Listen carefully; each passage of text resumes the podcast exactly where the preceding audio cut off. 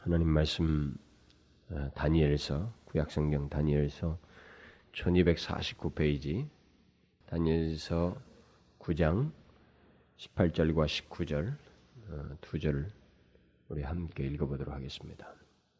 나의 하나님이여 귀를 기울여 들으시며 눈을 떠서 우리의 황폐된 상황과 주의 이름으로 일컫는 성을 보옵소서. 우리가 주의 앞에 간구하옵는 것은 우리의 의를 의지하여 하는 것이 아니요 주의 큰 긍휼을 의지하여 함이오니 주여 들으소서 주여 용서하소서 주여 들으시고 행하소서 지체치 마옵소서 나의 하나님이여 주 자신을 위하여 하시옵소서 이는 주의 성과 주의 백성이 주의 이름으로 일컫는 바 됨이니이다. 우리가 그 지난 시간에 그 이사야가 그 하나님의 교회로 상징된 그 시온과 예루살렘을 위해서 어떤 태도를 가졌는지를 이제 살펴보았습니다. 네, 오늘도 계속되는 그 하나님의 영광과 교회에 대한 또 다른 말씀인데 하나님의 교회는 결국은 교회하면 반복하지만 나를 얘기하는 것입니다. 우리 한 사람 한 사람 그리스도인들을 얘기하는 거예요. 하나님의 교회는 하나님의 영광을 나타내는 지상의 유일한 통로이기 때문에 하나님의 백성들로 구성된 그 교회의 상태에 대해서 이사야는 그 보통 사람과 다른 시각을 가지고 하나님의 도성의 상태를 바라보면서 곧 그 교회를 통한 하나님의 영광의 회복을 보기까지 자신은 잠잠하지 아니하고 쉬지 아니하리라는 결심을 나타나는 것을 우리가 지난 시간에 살펴보았어요. 이사야의 그 하나님의 영광과 교회를 향한 그 마음의 부담과 열망과 관구를 아, 우리가 거기서 특별히 그 이사야라고 하는 이 한 사람이 가졌던 모습 그 부담을 중점적으로 살폈습니다.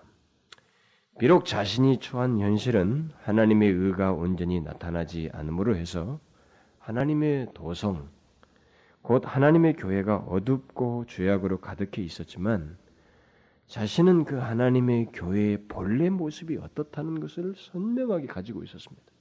하나님의 교회는 당연히 하나님의 의가 빛같이 나타나야 되고 주의 구원이 횃불같이 나타나야 된다는 것이었습니다. 그런데 그것이 자기의 현실 속에서 보이지 않는 것 때문에 그 역사가 있기까지 하나님의 의가 빛같이 나타나기까지 나는 쉬지 아니할 것이다. 이렇게 말했어요. 그것은 엄청난 말씀입니다. 결국 하나님의 교회는 하나님의 의가 빛같이 나타나야 됩니다. 그냥 어정쩡하게 끼리끼리 모여서 그냥 예배나 몇 번 드리고 마는 이런 단체가 아니라는 것이죠. 그게 하나님의 백성들의 모습이 아니라는 것입니다. 선지자는 바로 그와 같은 마땅한 모습이 없는 현실에서 그 본래의 모습이 있을 것을 예, 미래적으로 바라보면서 그때까지 자기는 쉬지 아니할 것이다라고 그렇게 말하였어요. 그뿐만 아니라 하나님의 구원이 횃불같이 나타나기까지 쉬지 아니하겠다라고 했습니다. 선지자는 하나님의 그 구원이 횃불같이 나타나기보다는 그 반대에 해당하는 현실을 목도하면서 그 거두어진 하나님의 은혜, 그 하나님의 은혜에 의한 구원이 크게 베풀어질 때까지 자기는 쉬지 아니하겠다. 물론 그 같은 마음과 결심은 자신이 처한 현실에 대한 크나큰 아픔을 배경으로 해서 나온 것이었다라는 사실을 제가 분명히 지적했습니다. 그는 막연하게 교회의 현실을 보고 그저 입으로만 몇 번 비판하는 자가 아니었다라고 그랬습니다. 그 정도 일은 누구나 할 수 있다는 것이죠. 하나님께서 기뻐하시지도 않는 그 정도의 비판은 누구나 할 수 있어요. 그리고 그러나 하나님은 그런 사람들을 사용하지는 않습니다. 오히려 선지자는 하나님의 교회의 현실에 대한 아픔의 판단을 하고 있었다 그랬어요. 다시 말하면 고통이 있는 분별을 가지고 그것을 인하여 그 상태를 파악하고 판단하고 거기서 멈추지 아니하고 그래도 해답은 하나님께 있다는 사실을 가지고 절망스러운 현실에서 하나님을 향하여 간구하고 자신이 가진 그 확신을 쉼없이 전하겠다고 하는 그런 결심을 말했어요. 결국 그는 가만히 있는 자가 아니었다는 것이죠. 말만 하고 있는 자가 아니었다는 것입니다. 현실에 대해서 무엇인가 말로서만 떠들어대는 자가 아니었다는 것입니다. 그는 진실로 그 아픈 교회의 현실을 끌어안는 자이고 사랑하는 자였어요. 그 하나님의 교회를 위하고 살리는데 사용될 자로서 진실하게 하나님의 마음을 가지고 그 현실을 보았던 사람이었습니다. 이 같은 이사야의 태도와 우리들 우리들의 그 교회 안에서 보는 그 우리들이 가지고 있는 보통 교회 현실을 예리하게 말하고 하는 예리하게 비판하는 그런 말과는 상당한 차이가 있다는 사실을 우리는 유념해야 됩니다. 그리고 그 태도를 수정을 해야 된다는 것이죠. 이 시대의 비극과 잘못을 나름대로 파악하, 파악하는 사람은 사상 교회 안에 굉장히 많습니다. 여러분들이 교회를 가보면 각 교회마다 이 시대의 비극이 무엇이고 오늘날의 교회의 문제가 무엇이며 그리고 왜 우리가 이렇게 비참해 있는지 왜 영적으로 이렇게 기갈해 있는지에 대해서 일설을 퍼부는 많은 사람들이 있습니다. 다 그들마다 일설들을 가지고 있어요. 제가 알기로는 오늘날 교회를 조금이라도 다녀본 사람들, 그리고 교회가 무엇인지를 들어서 아는 사람들, 특히나 오래 다닌 사람들은 오늘날의 교회 현실에 대해서 다소 비판적이고 거기에 대해서 무엇인가 한마디씩 말할 수 있는 말거리를 가지고 기회가 될 때마다 그들은 말을 합니다. 그러나 놀라운 것은 그게 끝이라는 거예요. 그 이상이 없어요. 다소 의식이 있어 보이는 말과 논쟁과 일설들을 말하고 그런 말들을 들을 때는 우리는 금방 무엇이라도 일어날 것 같은 그런 기분을 갖게끔 하는 나름대로의 일설들을 늘어놓습니다. 그런데 그 이상이 없어요. 그게 우리의 현실입니다. 그게 끝이에요. 선지자와 같이 그 안타까운 현실에서 그 반대의 현실로 인도하실 수 있는 하나님을 바라보며 그 하나님에 대한 확신에 사로잡혀서 끝까지 주님을 바라보며 주께서 그 반대의 현실을 주시기까지 하나님께 구하고 자신의 마음과 부담과 확신을 누군가에게 쉐어하겠다고 하는 전하겠다고 하는 그런 일생의 집념을 가지고 있는 사람은 없어요. 바로 그것이 우리가 가지고 있는 현실에서 하나님의 놀라운 그 영광의 회복과 부흥을 보지 못하는 한 가지 이유가 되는 것입니다. 우리는 기억해야 됩니다. 암묵스런 현실을 깨우고 건질 수 있는 사람, 또 하나님의 의와 구원이 크게 드러나지 않는 교회를 일깨울 수 있는 사람은 선지자와 같이 하나님의 마음을 소유하고 현실의 흑암을 봄과 동시에 하나님 안에서 있는 그 영광과 회복을 보며 그를 의지하고 그에게 구하는 자이다라는 사실을 기억해야 됩니다. 이것을 이것은 우리들이 처한 조그마한 우리가 사는 삶의 반경 속에서도 얼마든지 그런 조그마한 일을 할수 있습니다. 우리가 사는 가정, 직장, 학교, 교회 내에서도 이것은 얼마든지 똑같이 적용되는 얘기입니다. 현실의 안타까움만 보는 사람은 우리들의 잘못만을 지적하고 말만 하는 사람은 그 현실에 아무런 유익을 줄 수 있는 사람이 아닙니다. 그 사람은 그 문제를 가지고 하나님 앞에 답을 하나님 앞에 그래도 하나님 앞에서 하나님께 답이 있는 줄 알고 쉬지 아니하고 그 하나님이 어떤 의중을 가지신지를 알고 구하는 그런 자기가 또 그런 가진 확신을 나누는 사람, 그런 사람들에 의해서 하나님의 의가 빛같이 주의 구원이 횃불같이 일어나는 일이 있게 되는 것입니다. 우리는 그 같은 분명한 확신을 가지고 이 시대를 보고 우리 교회들을 보고 우리 자신들을 보고 우리들이 처한 현실을 볼 수 있어야 됩니다.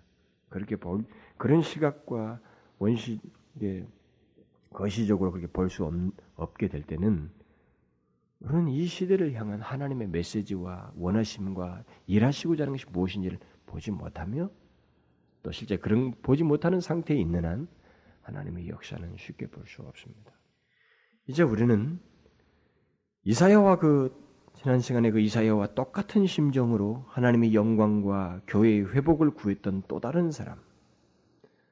그러나 이사야보다는 몇 세대 뒤의 사람, 아마도 200년 이상 뒤의 사람인 다니엘 세대가 다르고 삶의 무대가 다르고 환경이 다른 가운데 처해 있지만 그와 동일한 마음과 태도를 가지고 하나님의 영광과 그 교회의 회복을 바라보면서 똑같은 태도를 취했던 한 사람 다니엘의 모습을 우리가 오늘 본문에서 보게 되는 것입니다. 우리가 지난주에 살펴보았던 이사야의 그 62장과 3장과 4장은 하나님의 영광과 교회에 대해서 계속되는 말씀들입니다. 그것을 그 중에서 한 군데만 보고 지나간 것은 정말 아쉽지요. 그럼에도 불구하고 제가 그 연속적인 설교를 할 수 없었던 것은 그걸 붙잡은 몇 개월이 지나가기 때문에 그렇습니다. 그렇기 때문에 언젠가는 그것을 다시 할 기회를 엿보기로 하고 저는 다시 오히려 시대가 다른 한 시대에서 같은 맥락에 서서 그 시대의 장래를 바라보았던 그 한 사람을 통해서 우리에게 주는 어떤 메시지의 도전을 얻고자 하는 것입니다. 오늘 우리가 읽은 여기 다니엘서 9장은 구약에서 뽑을 수 있는 몇 개의 탁월한 기도 중의 한 기도입니다. 만일 누가 제게 구약에서 가장 능력 있고 힘 있는 기도를 셋만 뽑으라고 한다면 저는 이스라엘 백성들이 출애굽하여서 금송아지를 만들고 우상 숭배를 그것을 하나님이라고 섬겼다가 하나님이 그들을 심판하시는 사건이 있고 난 다음에 모세가 하나님 앞에 나와서 했던 출애굽기 32장과 33장 사이에 했던 그 기도문과 그 기도에 대한 모든 내용과 태도들 또 다른 하나는 지난번에 지난주 살펴봤던 이사야서 62장 이후에 그 많은 기도들 그리고 여기 다니엘서 9장의 기도라고 저는 말할 수 있습니다. 이게 이 세계가 구약에서 나타나는 가장 힘있고 탁월한 기도, 어, 대표적인 기도, 정말 굉장히 그, 그 내용과 그 깊이에 있어서 굉장히 깊이가 있는 그런 기도들이라고 저는 생각이 됩니다. 제가 그렇게 뽑는 것은 이 세 개의 기도문들이 기도한 거기에 관련된 그 기도와 관련된 그 내용들이 모두 그 기도자들의 자신의 개인적인 문제가 아닌 하나님의 영광, 특히 그의 교회와 백성들을 향한 백성들을 통한 하나님의 영광을 그들이 공통적으로 구하고 있다는 것입니다. 그것도 막연하게 하나님의 백성들을 위하고 하나님의 영광을 구하는 것이 아니라 마치 하나님에 대한 깊은 이해가 생겨서 그리고 하나님에 대한 어떤 사로잡힌 신앙에 의해서 대범하게 기도하는 거예요. 막 기도를 보면은 내용 속에 대범하다고 하는 대담성이 있습니다. 그뿐만 아니라 동시에 그들 그의 교회와 백성들에 대한 그들의 굉장한 사랑이 있어요. 자기들이 무엇인가 하나님 앞에 기도를 하고 있지만 자기가 속한 그의 백성과 이 교회에 대한 하나님의 백성들을 향한 굉장한 사랑과 집념이 그 기도 속에 어우러져 있어요. 이런 기도들을 읽을 때 우리는 그 기도들 속에 어떤 특별함이 있다는 사실을 금방 발견하게 됩니다. 다른 기도들도 다 그런 모습이 있지만 특별함이 있어요. 그 특별함이 뭐냐면 뭐 여러 가지가 있겠습니다만 1차적으로는 그 기도자들이 가지고 있는 굉장한 집착력이에요. 그 기도 속에서 하나님의 영광과 그의 백성, 그의 교회들의 회복에 대해서 굉장한 집착을 가지고 있습니다. 그것이 기도의 구절 구절에 어우러 막 스며져 있어요. 결국 하나님께 대한 집착이요, 그의 영광에 대한 집착이며 동시에 그의 백성들에 대한 집착이에요. 그 기도자들은 모두 우리들의 일반적인 생각으로는 도저히 묘사할 수 없는 기도의 내용과 태도를 그 자기들의 기도들 속에서 크게 나타내요. 이 세 기도들을 속히 살펴볼 수 있기를 바라는 마음은 뭐 제 마음에 불붙듯합니다. 아, 그러고 싶어요. 뭐 저는 지금 이 시간에도 제가 설교할 때마다 뭘 다음에 설교할 것이라고 예고한 것만 해도 굉장히 많아요. 그것은 제가 계속 머릿속에 염두되고 있는 것이고 이미 어느 정도는 마음에 품고 있는 것들이기 때문에 머지않아서 할 것입니다. 어쨌든 오늘은 여기 다니엘에서에 의한 기도의 한 부분만을 한 부분을 통해서 지난주에 연이어서 하나님의 영광과 그의 백성들 그리고 교회들과 관련된 그 문제를 살피려고 하는 것입니다. 다니엘이 이 기도를 드리게 됐던 여기 다니엘서 9장의 기도를 드리게 됐던 배경은 그가 소년 시절에 예루살렘에서 바벨론으로 포로로 잡혀갔던 잡혀갔던 사람이었습니다. 소년으로서 포로가 되어 바벨론에 잡혀와서 이제 그는 이 구장을 기도할 때쯤에는 백발의 노인이 다 되어버렸습니다. 백발의 노인이 다 되었을 때 그는 이 예레미야서라고 하는 예레미야서를 이 서책을 다 읽다가 하나님께서 예루살렘의 황무함이 70년 만에 마치리라라는 그 약속의 말씀이 크게 그 본문에서 자기에게 네, 물론 그 내용이죠. 그 내용이 자기에게 정말 놀랍게 그 말씀이 자기한테 깨우쳐졌습니다. 그런데 가만히 계산을 해보니까 바로 그 70년이 거의 다 되었다는 사실을 깨달았습니다. 아마도 거의 3년 이내, 3년 이내면 그것이 70년이 다 되었다는 사실을 그는 발견했던 것입니다. 아, 하나님께서 그 말씀하셨던 예언이 이제 2, 3년 이내면 성취가 되는구나, 라는 사실을 알고, 자신들이 고국으로 돌아가서 이제 다시 그 영광스러운 하나님의 그 임재가 있던 그 특별히 상징했던 도성에서 하나님께 경배할 것을 생각하면서 예, 기도를 드리게 된 겁니다. 그러면 일면 3년 뒤면 그런 일이 있을 것이니까 굉장히 기뻐서 희망이 부풀어야 할 건데 이 기도의 시작을 보게 되면 그는 금식하고 죄를 뿌리고 배옷을 입고 아주 무슨 상을 당한 것처럼 그렇게 기도를 하기 시작해요. 그게 아주 놀라운 얘기입니다. 어차피 그날이야 올 것이니까 하나님께서 약속하신 그날 3년 뒤면 어차피 올 것이니 조금만 잠자고 참고 있자라고 하면서 그냥 그날을 희망스럽게 바라보는 게 아니라 그 약속에 대한 나름대로 믿음을 가지고 그날을 아 하나님이 말씀하신 지킬 것이다라고 하는 나름대로 약속에 대한 신뢰를 가지고 그 시대를 기다린 것이 아니라 그걸 깨달으면서 죄를 뿌리고 배옷을 입고 금식하며 하나님 앞에 특별한 기도를 드리기 시작합니다. 그 기도가 여기 이제 9장에 쫙 나타나는데 두 부분으로 요약되어 있습니다. 4절부터 14절 사이는 지난날의 자기 백성들 결국 예루살렘 결국 하나님의 교회의 죄를 다니엘 자신의 죄인 것처럼 깊이 깊이 하나님 앞에 회개합니다. 그 다음에 15절부터 19절은 하나님께 대담하게 이제 간구해요. 회개 회개 자리에서 간구하는 자리로 나아갑니다. 이 기도 중에서 오늘 우리가 읽는 본문은 이제 18절과 19절은 읽은 본문은 최고의 절정에 해당되는 부분입니다. 저는 오늘 본문을 상세하게 강의하기보다는 언젠가는 구장을 설교할 기회가 있을 것이기 때문에 상세하게 강의하기보다는 이 다니엘이 하나님의 영광과 교회에 대해서 가졌던 태도를 중심으로 해서만 제가 말씀을 드리는 겁니다. 여기 소년 시절 그 포로로 잡혀와서 이제 90세에 가까운 노인네가 된 이 다니엘이 예레미야서에 기록된 하나님의 약속의 말씀을 보고 들은 기도 내용을 여러분들이 조금만 진지하게 아, 이런 기도를 어떻게 할 수 있었을까? 그런 역사적인 배경 아래서 이 본만 조금만 읽어보면 여러분들은 많은 놀라운 것을 발견하게 됩니다.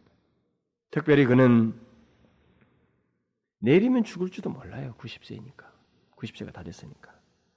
그리고 90세가 다, 다 되어서 돌아간들 3년 뒤에 그에게 있어서는 그거 뭐 큰 유익이 될 것도 없습니다. 그런데 이 사람은 온몸이 경련을 일으키는 것 같이 그 죄를 무릅쓰고 마치 재난스러운 상황이 들어간 듯이 하나님 앞에 기도를 합니다. 하나님께서 먼저 우리의 황폐한 상황과 주의 이름으로 일컫는 성을 보아주십시오. 나의 하나님이여 귀를 기울여 들으시고 눈을 떠서 우리의 황폐된 상황과 주의 이름으로 일컫는 성을 보옵소서. 그는 이런 기도를 먼저 해요. 우리의 황폐한 상황과 주의 이름으로 일컫는 성을 보아주십시오. 그러면서 주의 성과 주의 백성이 주의 이름으로 일컬은 바 되었다는 것을 하나님께 상기시키면서 주의 성과 주의 백성을 위하시는 것은 주님 자신을 위하시는 것이라는 놀라운 말을 합니다. 여기서 다니엘은 예루살렘을 주의 성이요 주의 이름으로 일컫는 성이라고 말하고 있습니다. 또 이스라엘 백성을 주의 백성이다라고 말하고 있습니다. 그러니까 예루살렘은 주의 성이요 이스라엘은 하나님의 백성이니 결국 모두 이 모든 주의 성과 이스라엘 백성 예루살렘과 이스라엘은 주의 이름으로 일컬음 받은 그런 하나님의 이름과 직접 관련되어 있는 그런 것들입니다. 라는 사실을 계속 강조, 이두절 사이에서. 그 말을 반복하면서 강조하고 있습니다. 그렇다면 주의 성 주의 예루살렘이 황폐하고 또 주의 백성 이스라엘이 비참해 있는 것은 예루살렘과 이스라엘 백성들만의 문제가 아니라는 것을 하나님께 얘기하는 것입니다. 그것은 결국 우리의 비참함과 예루살렘의 이 황폐함은 하나님의 이름과 영광과 관련되어 있습니다. 이것은 우리들만의 문제가 아닙니다. 이것은 하나님의 문제입니다. 하나님의 이름의 문제입니다. 하나님의 영광의 문제입니다. 이렇게 얘기하고 있어요. 그러기에 다니엘은 주님 자신을 위하여 하시옵소서 이런 기도를 하는 거예요. 이 말은 예루살렘과 이스라엘 백성을 위해 일하시는 것이 바로 주님 자신을 위해서입니다. 그러니 그렇게 하십시오. 이렇게 말하는 거예요. 여기 주의 성 예루살렘과 주의 백성은 지난 시간에 말했던 것처럼 일종의 하나님의 교회를 말하는 것입니다. 그러니까 황폐한 그 도성은 바로 하나님의 교회, 교회의 황폐함이요. 하나님의 이름과 영광의 황폐함을 말한다는 것이죠. 예, 놀라운 거예요, 정말. 예? 결국 자기들이 죄를 지었다는 사실을 14절까지 정말 비참하게 회개합니다. 그걸 인정해요. 그러면서 결국 주님 보십시오. 이 황폐한 성읍을 보시고 주의 이름으로 일컫는 이 성을 한번 보십시오. 이 황폐한 도성은 하나님의 교회의 황폐함이요. 주님 자신의 이름의 황폐함이요. 하나님의 영광의 황폐함입니다. 이렇게 말하고 있어요. 그러니까 여기 다니엘이 백발의 노인이 되어서 죄를 무릅쓰고 배옷을 입고 기도하는 것은 자신을 위해서 드린 기도가 아닙니다. 그러기보다는 바로 하나님의 교회와 그의 교회 위에 있어야 할 하나님의 영광. 한번 그걸 보십시오. 그는 주의 백성과 주의 성에 하나님의 이름이 달려 있다는 사실을 누구보다도 잘 알고 있었습니다. 그렇기 때문에 감히 이런 기도를 드릴 수 있었던 겁니다. 그래서 하나님께서 주의 성과 주의 백성, 다시 말하면 하나님의 교회를 위해서 일하시는 것은 하나님 자신을 위해서 일하시는 것이라는 아주 놀라운 판단을 하고 있습니다. 그래서 그는 하나님께 그것을 기억하시고 일하시라고 일하시옵소서 일하실 것을 구하고 있습니다. 다니엘이 이런 기도를 했을 때는 그가 하나님을 처음 만나는 자리에서 하는 것이 아닙니다. 이걸 잘 알아야 됩니다. 그는 수십 년 동안 하나님과 놀라운 교제를 하며 하나님 앞에서 진실함을 잃지 않냐고 신앙생활하고 하나님과의 교제를 했던 사람의 말년에서의 기도입니다. 거의 90이 다 되어서 했던 기도 내용이라는 사실을 우리가 기억해야 됩니다. 그렇다고 할 때 이런 식의 기도는 그냥 해보는 기도가 아니라는 사실을 우리가 얼마든지 예측할 수 있습니다. 마치 남의 대범한 기도를 단순히 모방하여서 했던 기도가 아니라는 것입니다. 이것은 다니엘이 아주 큰 확신을 가지고 마치 하나님 자신의 마음이 어떠한지를 깊이 헤아리기라도 한 듯이 하는 기도인 것입니다. 그는 하나님의 이름과 영광, 그리고 그의 교회를 동시에 바라보면서 간절한 기도를 드리고 있지만, 그런 기도의 배후에는 어떤 깊은 확신을 가지고 기도를 드리는 것입니다. 그는 하나님의 교회를 살리, 하나님의 교회를 살리시고 회복시키는 것은 바로 하나님 자신을 위해서입니다. 이런 대범한 얘기를 했어요. 이건 엄청난 얘기입니다. 주의 성과 주의 백성은 주의 이름으로 일컬은 바 되었습니다. 여기 주라는 말은 이스라엘의 하나님을 원래 고유하게 부르는 여호와 하나님, 여호와에 대한 다른 별명입니다. 여호와를 너무 두렵게 불렀기 때문에 주로 대신 썼던 것입니다. 우리는 여호와의 이름으로 일컬은 바 되었습니다. 우리는 여호와의 영광은 우리와 밀접하게 관련되어 있습니다. 여호와께서 우리를 위해서 곧 교회를 위해서 일하시는 것은 당연한 것입니다. 그것은 결국 여호와 하나님 자신을 위하시는 것입니다. 여호와의 이름과 영광을 위해서 일하시옵소서. 이렇게 말하고 있어요. 이것은 얼마나 놀라운 기도인지 모릅니다. 제가 다시 말합니다만은 다니엘은 지금 가벼운 기도를 드리고 있는 게 아닙니다. 이런 기도는 쉽게 모방할 수 없는 길이에요. 그는 몇십 년 동안 하나님의 생생한 역사를 보고 경험했던 사람입니다. 풀무불에 던져도 살리시는 하나님을 경험했습니다. 사자굴에 던졌을 때도 거기서 건지우는 것을 경험한 사람입니다. 그리고 하나님 남들이 다 해석하지 못하는 이상한 꿈과 그들의 얘기들을 다 척척척 해석해 줘 그것이 역사로 그대로 이루어지는 것을 목격했던 사람입니다.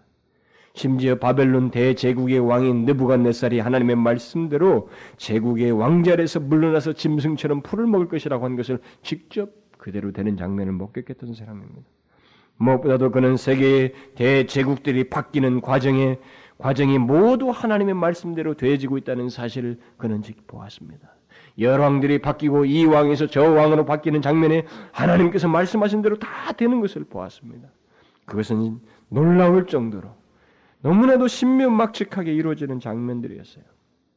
인간의 역사이지만 이 역사의 주관자신 하나님이 이 대제국이 어떻게 바뀌는지 주님이 어떻게 그 관리를 하는지 그 하나님의 주권을 직접 목격했던 사람입니다. 그래서 그는 하나님은 너무나도 완전하시고 하나님은 자신이 원하시는 그 뜻대로 모든 것을 행하시는 분이시며 그는 능력이 무한하시고 크고 두려우신 분이시라는 것을 몇십 년 동안 보아왔습니다. 그래서 그는 이 실제로 이 구장 기도를 시작할 때 제일 첫 번째서 그런 하나님에 대한 호칭을 썼습니다.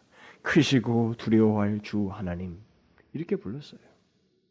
그런 고백은 다니엘에게 막연한 수식어가 아니었습니다. 그것은 자신이 보고 경험한 하나님이었어요. 실제로 이 역사 속에서 이 인류를 다스리는 데 있어서 하나님은 그러신 분이었습니다. 바로 그 하나님께 그는 하나님의 교회를 살리시고 회복시키시는 것은 결국 하나님 자신을 위하시는 것입니다라고 이 말하면서 하나님의 영광과 이름을 위해서 자신의 교회를 돌아보아 달라고 하나님 앞에 구하는 것은 이것은 다소 위험스러운 것 같으면서도 굉장히 대범한 그런 하나님을 알고 있는 그 사람에게 있어서 굉장히 대범한 기도예요. 정말 정말 놀라운 기도입니다. 그러니까 이 사람의 논지는 하나님께서 이 예루살렘 도성을 위해서 하나님의 교회를 위해서 무엇인가 행하신다면 그것은 우리를 위하시기 이전에 하나님 자신을 위하시는 일입니다. 하나님의 이름과 영광을 위하시는 일입니다. 이렇게 말하고 있는 거예요. 여러분 어떻게 이런 기도를 드릴 수 있을까요? 물론 누구나 이런 기도를 말할 수 있고 모방할 수 있습니다. 그러나 이런 기도를 하게 된 배경, 곧 하나님에 대한 이해와 확신이 없이는 사실상 이런 기도는 드릴 수가 없어요. 우리는 일찍이 하나님께서 에스겔에게 이스라엘 백성들을 위해 선한 일을 행하시는 것은 그들을 위해서가 아니고 하나님 자신의 이름을 위해서라는 그 본문을 제가 여러분들에게 전한 적이 있습니다. 그것이 하나님의 입으로부터 나온 말이었어요. 에스겔에게. 그런데 이 다니엘은 그것을 스스로 말하고 있습니다. 에스겔의 서신을 봤을 리가 없어요. 거의 동시대 조금 중첩되기 때문에 시대가. 오히려 그는 그 같은 하나님의 생각을 반영하는 기도를 스스로 하고 있습니다.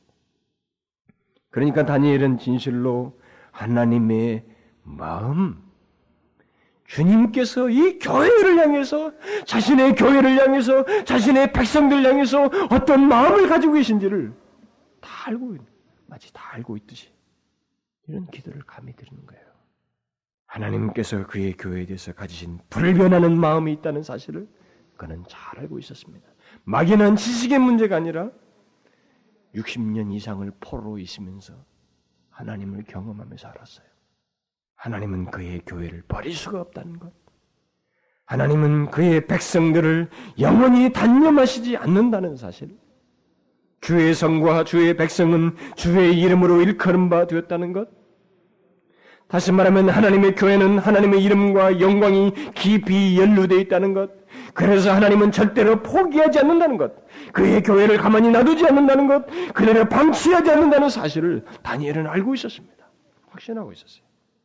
오히려 하나님께서 그렇기 때문에 그의 교회를 일 위해서 일하셔야만 하고 또 그의 교회를 회복하셔야만 한다는 사실을 이 사람은 알고 하나님께 그렇게 다부지게 구하는 것입니다. 하나님은 그의 교회에 이미 자신의 이름을 새겨 두었습니다. 하나님의 교회, 교회에서 또 그의 백성들에게서 하나님의 이름을 떼어낸다는 것은 불가능합니다. 그 때문에 하나님은 다니엘의 말대로 자신을 위해서 그의 교회를 위해서 일하셔야만 하는 것입니다. 우리 교회에도 하나님의 이름이 새겨져 있어요. 여러분 개인에게도 하나님의 이름이 새겨져 있습니다. 떼낼 수가 없어요. 얼마나 놀라운 논지예요? 얼마나 놀라운 확신입니까? 그런데 여러분 성경을 보게 되면 그와 유사한 그 선지자들의 기도가 있습니다. 하나님의 마음을 알았던 선지자들은 비슷한 기도를 드려요. 예레미야가 그렇게 기도합니다. 여호와여 우리의 죄악이 우리에게 대하여 증거할지라도 죄악이 가득해요, 지금. 그렇다 할지라도 주의 이름을 위하여 일하소서. 어찌하여 놀라 벙벙하는 자 같으시며 구원치 못하는 용사 같으시니까. 여호와여 주는 오히려 우리 중에 계시고 우리는 주의 이름으로 일컬음을 받는 자이오니 우리를 버리지 마시옵소서. 주의 이름을 위하여 우리를 미워하지 마옵소서. 주의 영광의 위를 욕되게 마옵소서. 보세요. 비슷해요. 우리의 상태는 엉망이에요. 죄악 중에 있다 할지라도. 그러니까 이게 단순한 모방이 아닙니다. 이것은 신앙이 하나님 앞에 진실한 상태를 갖고 있지 않는 사람의 모방해서는 안 되는 기도죠. 누구보다도 하나님의 마음을 잘 알고 성실하게 그 마음을 알아서 살고자 했던 그 사람들 그러면서 하나님의 마음을 알지만 그, 그 시대의 백성들을 보면서 그것이 자기에게 부담이 되어서 하나님의 마음을 갖다 땡기는 거예요. 이 폐역한 현실에다가 주님 자신의 이름을 위해서 하시면 우리를 위하셔야 됩니다. 결국 하나님은 비록 우리의 교회들의 현실이 엉망이고 황폐한 상태에 있다 할지라도 주의 교회를 위해서 일을 하셔야만 한다는 것입니다. 순자들은 그렇게 다 확신을 했어요. 왜요? 그게 결국 하나님 자신을 위하시는 일이기 때문에 주의 이름과 영광을 위하시는 일이기 때문에 그랬습니다. 하나님께서 그의 백성들을 위하시는 것이 또한 하나님 자신을 위하시는 일이요. 주의 이름을 위하시는 일이라는 것입니다. 여러분 제발 이것을 오해하지는 마십시오. 이것은 이와 같은 선지자 같은 마음의 상태에서만 할 수 있고 이해할 수 있는 내용입니다. 아 그렇구나. 하나님이 어차피 우리를 위해서 위해 우리를 위해서 일하시는 것은 하나님 자신을 위하시는 것이구나. 그러면서 우리가 방자한 생각을 해서는 안 되겠죠. 마치 하나님께서 그의 교회를 위해서 일하게 되었으니 우리는 그냥 가만히 있어도 되겠다.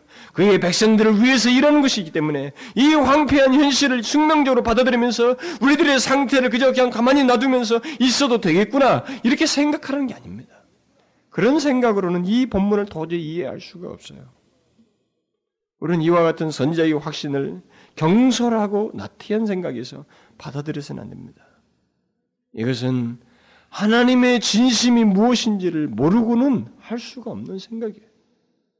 그리고 이 선지자가 알고 있는 하나님에 대한 이해와 확신을 전혀 고려하지 않고 하는 소리입니다.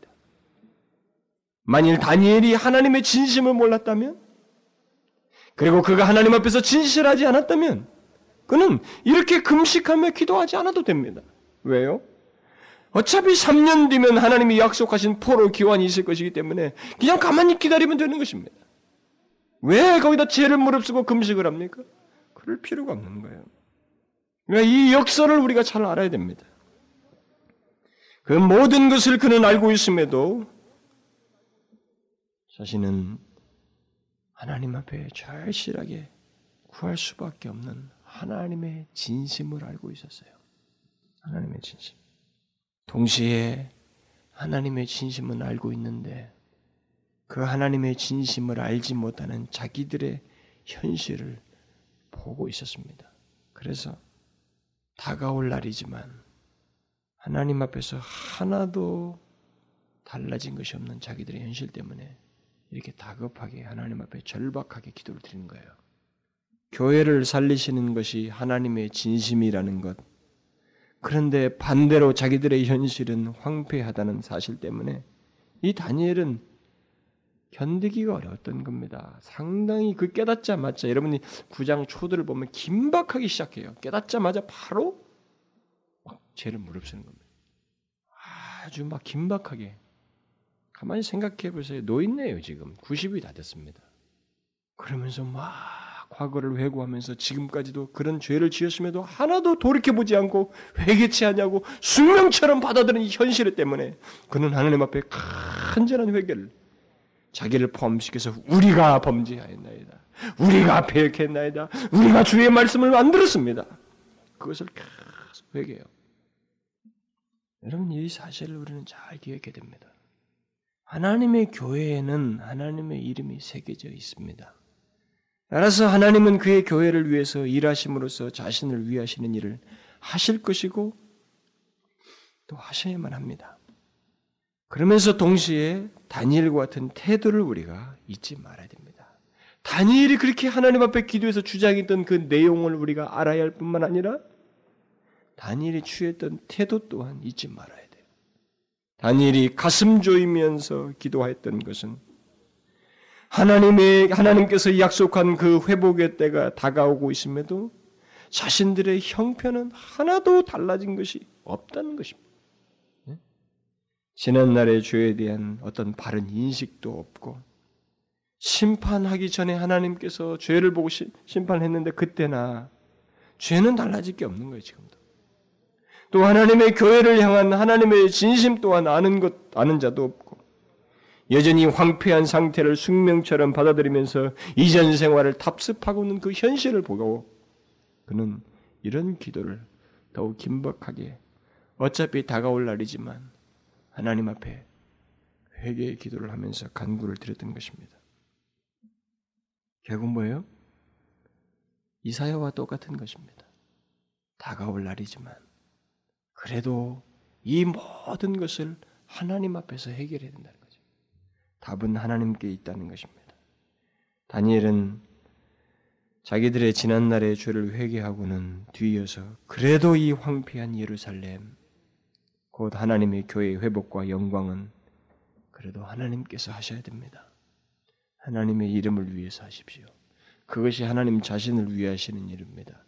그러면서 그래도 하나님을 향해서 답을 그런 회복의 역사에 하나님께서 하실 수 있다는 역사를 하나님께서만이 하실 수 있다는 그 답을 재천명하는 거예요. 그는 마치 둘 사이를 오가고 있는 것 같습니다. 먼저 황폐한 주의 성과 주의 백성을 보고는 하나님께 회개와 함께 용서를 구하는 기도를 하고 그러다가 다시 하나님을 보고는 이 주의 성과 주의 백성은 하나님의 이름으로 일그는 것들이니 하나님 자신을 위해서 저들을 용서하시고 저들을 회복하셔야만 한다고 하나님 앞에 간절히 구하는 마치 중재자와 같은 기도를 하고 있어요. 중보 기도죠. 다니엘은 이사야와 같이 하나님의 교회의 황폐한 현실을 바라보면서 가만히 있지 않았습니다. 그와 똑같았어요. 그는 최종적으로 이 황폐한 교회를 하나님 앞으로 가져가고 있습니다. 그리고 하나님께 간절히 구하고 있어요. 여러분 잘 알아야 됩니다.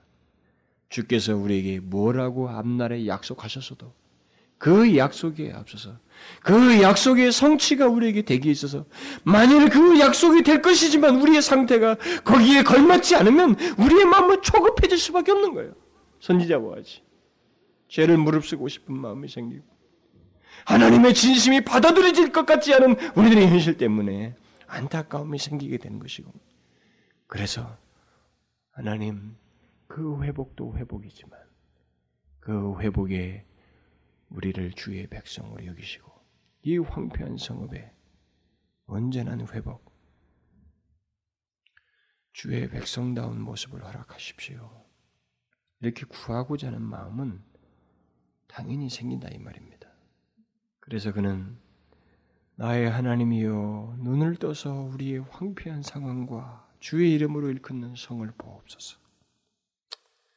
이 두 구절이지만 오늘 읽은 두 구절이지만 이 사람이 기도를 얼마나 간절하게 했는지 딱딱딱 막 잘라요. 만연체로 하지 않고 하나님께 막 딱딱딱 잘라서 하고 있습니다. 귀를 기울여 들으셔서 눈을 떠서 보옵소서. 동사를 쫓아가 보면 알 수 있어요. 주여 들으소서, 주여 용서하소서, 주여 들으시고 행하소서, 지체치 마옵소서, 주 자신을 위해서 하시옵소서. 계속 열가고 있어요. 짧은 구절 안에. 다니엘은 하나님께 간절히 그의 교회 현실을 돌아보고 돌아봐 달라고. 어차피 그날이 오겠지만 하나님께서 형 이 상황에 대한 궁극적인 회복, 주의 자신과 이름을 위해서 궁극적인 회복은 하나님께 달려 있다는 사실을 간절히 구하고 있어요. 이 같은 태도는 하나님의 교회의 황폐함을 고칠 수 있는 분은 오직 하나님뿐이시라는 확신에 따라서 하는 기도입니다. 하나님의 교회의 황폐함은 오직 하나님의 도우심에 의해서만 고쳐질 수 있다는 것입니다. 이것을 잘 기억해야 됩니다. 이 다니엘의 이 같은 태도는 바로 그 같은 신념에서 나온 겁니다. 하나님의 교회의 황폐함은 오직 하나님의 도우심에 의해서만 고쳐질 수 있다는 것입니다. 물론 이 사실을 이 사실은 하나님을 믿는 모든 사람들에게 그리 어려운 지식이 아닙니다. 그렇죠? 하나님의 교회의 황폐함은 오직 하나님의 도우심에 의해서만 고쳐질 수 있다는 이런 확신은 하나님의 백성이면 기초적으로 가지고 있는 지식입니다. 그렇죠? 누구나 다 알고 있는 사실입니다. 그럼에도 그와 같은 다니엘의 기도와 확신은 우리가 가지고 있는 기도의 확신과 조금 차이가 있어 보여요. 어쩌면 우리의 기도와 확신을 검증하게 하는 중요한 태도를 우리가 여기서 엿볼 수가 있습니다. 그는 18절에서 다음과 같이 말합니다. 우리가 주의 앞에 간구하옵는 것은 우리의 의를 의지하여 하는 것이 아니요 주의 큰 긍휼을 의지하여 함이오니 하나님의 교회의 황폐함을 고칠 수 있는 것은 사람들이 쌓는 의의 행위에 의해서가 아니라는 것입니다. 여기 히브리 말의 의는 힘이 많은 의로운 행적을 말하는 것입니다. 그러니까 아무리 사람들이 자신들의 의를 많이 쌓는다 해도 그것이 그 교회의 황폐함을 고칠 수가 없다는 거예요. 우리는 이 같은 사실을 명심해야 됩니다. 하나님의 교회의 황폐함은 사람들이 쌓는 어떤 의의 행위에 의해서 될 수가 없습니다. 그런 것들이 다소 교회의 황폐함을 개선하는 것처럼 보일 수는 있습니다. 실제로 또 많은 사람들은 사람들의 여러 가지 의로운 행동들에 의해서 교회의 황폐함을 건질 수 있는 것처럼 생각하기도 합니다. 그러나 역사를 훑어보면 여기 다니엘의 말이 너무도 정확하다는 것을 알 수가 있어요. 사람들의 의로운 행동은 그야말로 땜질에 불과한 것입니다. 그것으로는 하나님의 교회의 황폐함을 온전히 개선할 수가 없었습니다. 영적으로 황폐했던 시대들을 완전히 뒤바꾼 부흥의 역사들을 보게 되면 진실로 사람들의 의로운 행위에 의해서가 아니라 하나님의 크신 은혜의 베푸심에 의해서 긍휼에 의해서 되었어요. 우리들은 우리들의 의로운 행위가 많으면 하나님의 일이라도 뭐 무슨 일이라도 될 것처럼 하나님의 일이 그것에서 될 것처럼 변화가 생길 것처럼 자꾸 생각을 합니다만 그러나 하나님의 역사는 사람의 의로운 행위가 아무리 많아도 그게에 의해서 되는 것이 아닙니다. 그야말로 하나님의 크신 긍휼에 의해서요. 이것은 교회에 있어서 굉장히 중요한 진리입니다. 우리는 교회에서 우리 자신의 무엇인가 능력과 의에 의해서 교회 일이 될 것이라는 신념을 빨리 포기해야 됩니다. 그것을 포기하지 않는 개인과 성도들과 그런 분위기가 있는 교회는 교회일수록 그 교회는 껍데기만 번지르하지 썩어지는 거예요. 하나님이 기뻐하는 내용이 아닌 것입니다. 교회의 역사는 하나님의 역사는 사람의 수많은 힘이 많은 의의 행적에 의해서 되지 않습니다. 이건 단순한 진리지만 현실적으로는 안 받아들여지는 진리입니다. 오늘의 한국 교회를 보십시오. 교회들을 보면은 교회 가보면 사람들의 의가 굉장히 많습니다. 그리고 그게 위선적인 의 말고라도 자기들이 옳게 행하는 자기들의 의가 있습니다. 나름대로 기독교적으로 인정할 만한 의 있잖아요. 선하게 뭐려고 하려고 하는 의. 그런 선하게 하려고 하는 자기들의 의가 그런 의의 행위들이 교회를 변화시킬 수 있다라고 생각을 자꾸 하는 거예요. 아닙니다. 그것을 빨리 포기해야 돼요. 우리들이 무엇을 조직해서 무엇을 아주 잘하면 그것이 하나님의 교회에 대단한 변화를 가져올 거라는 기대를 우리가 자꾸 해요. 근데 그 기대사항 중에 뭐가 들어가는 줄 아십니까? 하나님의 긍휼에 대한 무시가 들어가요. 이 다니엘은 지금 그것을 정확하게 실토하고 있습니다. 다시 말하면 우리의 의를 의지해서는 어떠한 이 황폐한 상황이 역전이 안 된다는 거예요. 아무리 우리가 조직해서 뭘 하더라도 역전이 안 된다는 겁니다. 땜질이에요. 우리의 의를 의지하여 하는 것이 아니고 주의 큰 긍휼을 의지해서 합니다. 이렇게 말하고 있어요. 여러분 교회 가보십시오. 자기들의 어떤 능력과 이런 자기들의 의로운 행적을 통해서 교회 안에서 어떤 것을 나타내고자 하는 그런 의지들이 굉장히 많습니다. 그것이 교회 안은 필요합니다. 그러나 전제가 돼 있어야 돼요. 그것은 그냥 도구처럼 쓰는 거예요. 손에 쥔 빗자루 같이 쓰여지는 것입니다. 그것은 교회의 변화를 가져오는 도구가 아닙니다. 그것은 나를 통해서 하나님 쓰시는 수단에 불과한 거예요. 하나님의 교회의 황폐함을 변화시키고 이 황폐함을 역전시키는 것은 하나님 자신의 끝없는 국률이에요. 역사를 바꾸실 때, 부의 역사를 바뀌실 때 하나님이 역사하시는 거예요. 그의 국률이. 그래서 믿기지 않는 방법으로 하는 겁니다. 한 사람으로 시작된 것이 수만 명과 한 민족을 뒤바꾸는 역사를 하시는 거예요. 만일 우리가 이 사실을 인정, 이 다니엘 같은 사실을 인정하지 않는다면 우리는 하나님께 나아갈 수 없습니다. 도움을 구할 수가 없어요. 하나님의 교회의 황폐함을 고칠 수가 없습니다. 이것은 우리들의 개인들의 삶에서도 마찬가지예요. 우리 영혼의 황폐함, 우리 영혼의 메마름을 고칠 수 있는 길은 제일 먼저 우리들의 의를 의지하지 않는 일부터 하는 것이에요. 이 작업부터 해야 됩니다. 우리가 하나님 앞에서 내 자신의 의를 의지하는, 한 하나님의 긍휼을 덧입을 수가 없습니다. 하나님의 의와 아니 우리의 의와 하나님의 긍휼은 공존할 수가 없어요. 대치되는 것입니다. 절대 공존할 수 없어요. 왜냐하면 우리가 의를 의지할 때마다 그때는 하나님의 긍휼이 이차적인 것으로 물러나기 때문에 그렇습니다. 다니엘은 이전에 있었던 하나님의 긍휼의 역사를 잘 알고 있었습니다. 모든 역사, 황폐함이 있든 없든 그 모든 역사 속에서의 회복과 축복은 사람에 의해서 되지 않는다는 것이죠. 오직 하나님의 큰 긍휼에 의해서라는 것을 역사적으로 알고 있었어요. 이런 면에서 볼 때 우리는 하나님의 긍휼의 역사를 알고 그것을 많이 체험할 필요가 있어요. 그리스도인들은 머리로서만 하나님의 긍휼을 알아서는 안 되는 것입니다. 어쨌든 다니엘은 그런 것을 알았기에 하나님의 교회의 황폐함을 고치는 유일한 답은 인간과 인간의 어떤 주변에서 인간 주변에서 찾을 것이 아니고 또 자기들의 놀라운 행적과 능력이, 능력에서 찾을 게 아니라 그것은 오직 하나님의 큰 긍휼에 달려 있다는 사실을 고백하고 있습니다. 하나님께서 이전에 자기들을 그의 백성으로 삼으셨을 때도 긍휼이었고 다시 황폐함으로부터 고치는 것도 똑같은 긍휼이어만 한다는 결론을 가지고 하나님 앞에 기도하고 있어요. 여러분 그의 백성을 백성답게 하고 그의 도성을 도성답게 하시는 것은 하나님께서 우리를 향해서 긍휼을 베풀지 아니하시면 우리끼리 하는 작업은 땜질밖에 되지 않습니다. 교회 안에 뭐 기독교 윤리 운동, 무슨 운동, 무슨 운동 가지고는 이 황폐함을 고칠 수 없어요. 나는 그것을 필요하지 않다고 하는 건 아닙니다. 그것을 하되 그것이 이 황폐함을 고치는 길이라고 하는 그런 신념은 버려야 돼요. 어디까지나 사용될 뿐입니다. 오히려 정확한 신념은 다니엘 같은 마음을 가져야 돼요. 우리의 의로 되지 아니하고 우리의 의를 의지하여서 하는 것이 아닙니다. 주의 큰 긍휼을 의지하여서 구하오니 이 황폐함을 고쳐 주옵소서.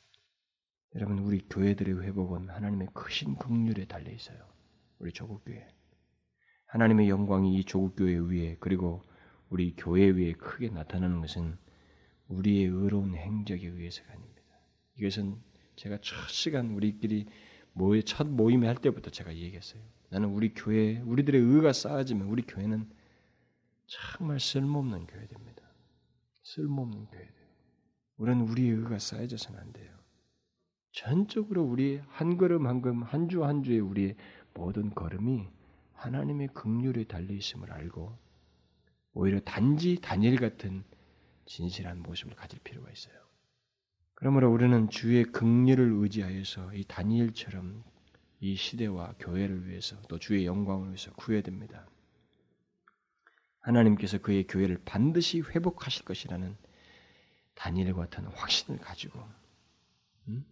그게 단순히 먹어보는 생각이 아니라 하나님이 어떤 분이신지에 대한 확신 속에서 그렇다면 이 교회는 주의 교회라면 이 조국의 교회가 하나님의 이름이 달려 있다면 하나님은 반드시 회복하셔야만 한다는 것. 그런 확신을 가지고 하나님께 하나님 다시 조국 교회를 통해서 영광을 받으시옵소서. 우리에겐 하나님의 이름이 새겨져 있지 않습니까? 하나님은 우리를 포기하시지 않을 것이지 않습니까? 포기하시지 못하십니다. 그러니 우리를 사용하셔서 우리를 통해서 영광을 받으시옵소서. 그렇게 우리가 구해야 된다는 것이죠. 실제로 하나님은 우리 교회를 통해서 영광을 받으실 것입니다. 그것이 하나님의 목적이고 뜻이에요. 우리는 이것을 기억하고 그저 다니엘처럼 하나님의 극률에 호소하는 일을 해야 됩니다. 우리의 의를 제거하는 일부터 해야죠. 그리고 우리 교회를 통해서 하나님의 영광을 나타내시기까지 이사야와 같이 쉬지 아니하고 잠잠하지 아니하며 우리가 얻은 이 성경 말씀을 통해서 얻은 확신, 이 확신을 전해야 돼요. 기도함과 동시에 전해야 됩니다. 놀랍게도 제가 건방지게 하는 게 아니라 놀랍게도 이런 진리를 이런 확신, 다니엘 같은 확신을 거의 태반 아니 그 이상의 그리스도인들이 모르고 있습니다. 저는 알고 있어요. 각 교회 그들은 교회 가서 자기들의 영혼의 나름대로 유익을 얻는다고 생각하고 구원을 운운하면서 교회를 다닙니다. 조금 진보한 사람이면 그것을 가지고 그랬으니 봉사하겠다고 생각합니다. 자기의 재능과 능력을 발휘 열심히 봉사해요. 그게 전부입니다. 그게 그나마 조금 괜찮은 신자의 모습이에요. 그 이상이 없습니다. 여기 다니엘 같은 확신을 못 가져요. 그러다가 말 나오면 비판만 하는 것입니다. 이 같은 확신을 우리 전해야 돼요. 하나님은 반드시 주의 이름이 달려있기 때문에 하나님의 여호와의 이름이 교회 위에 달려있기 때문에 교회를 통해서 영광을 받으실 것입니다. 그렇다면 주께서 회복하셔야 돼요. 이 황폐함을 주께서 긍휼을 베푸셔서 고치셔야 됩니다. 단지 우리는 다니엘과 같이 그런 마음을 이사야와 같이 하나님 앞에 나서며 잠잠하지 않냐고 구하고 이 확신 전하는 일을 해야 됩니다. 하나님께서 저를 사용하시면 가는 곳마다 제가 하겠죠. 그러나 저 한 사람은 작아요. 여러분도 하셔야 됩니다. 기도합시다. 하나님, 하나님, 정말로 하나님은 주의 백성들과 교회를 향해서 사랑이 끝이 없으십니다. 포로 상태이지만 그들을 향해서도 여전히 그들을 포기할 수 없으시다는 사실을 이렇게 우리에게 계시해 주셔서 감사합니다. 주의 이름이 우리에게 있사온즉 우리는 제거될 수가 없습니다. 오히려 우리는 하나님의 이름과 영광을 나타내는 통로로 영원히 존재할 줄 믿습니다. 그러니 하나님, 이제 이것은 주님 자신을 위하시는 것인다는 사실을 우리가 기억하고 그 확신에 의해서 하나님이여 이 다니엘 같은 심정으로 하나님 앞에 구하며 우리의 현실에 준비되지 못함을 가지고 안타까워 구하는 그런 심령을 주시고 이사야와 같이 하나님이여 잠잠하고 잠잠하지 아니하고 쉬지 아니하며 주 앞에 우리의 이 현실을 구하고 주의 영광 보기를 구하는 기도를 드리며 또한 우리의 확신을 전하는 일을 쉼없이 있도록 도와주시옵소서. 아버지여 우리가 이 작은 공간에서 이 영광스러운 메시지를 전하고 살펴보았지만 이 메아리가 여기서 멈추지 않게 하여 주시고 조국 땅에 하나님이 전파되지게 하여 주시며 우리가 영광스러운 그날을 바라보며 주께서 우리 가운데 회복하신 날을 바라보며 교회들이 현실의 준비를 하고 하나님을 돌이키는 역사가 있도록 그리고 우리들의 지난날의 죄를 회개하는 역사가 있도록 하나님의 이런 전파가 우리를 통해서 있도록 도와주시옵소서.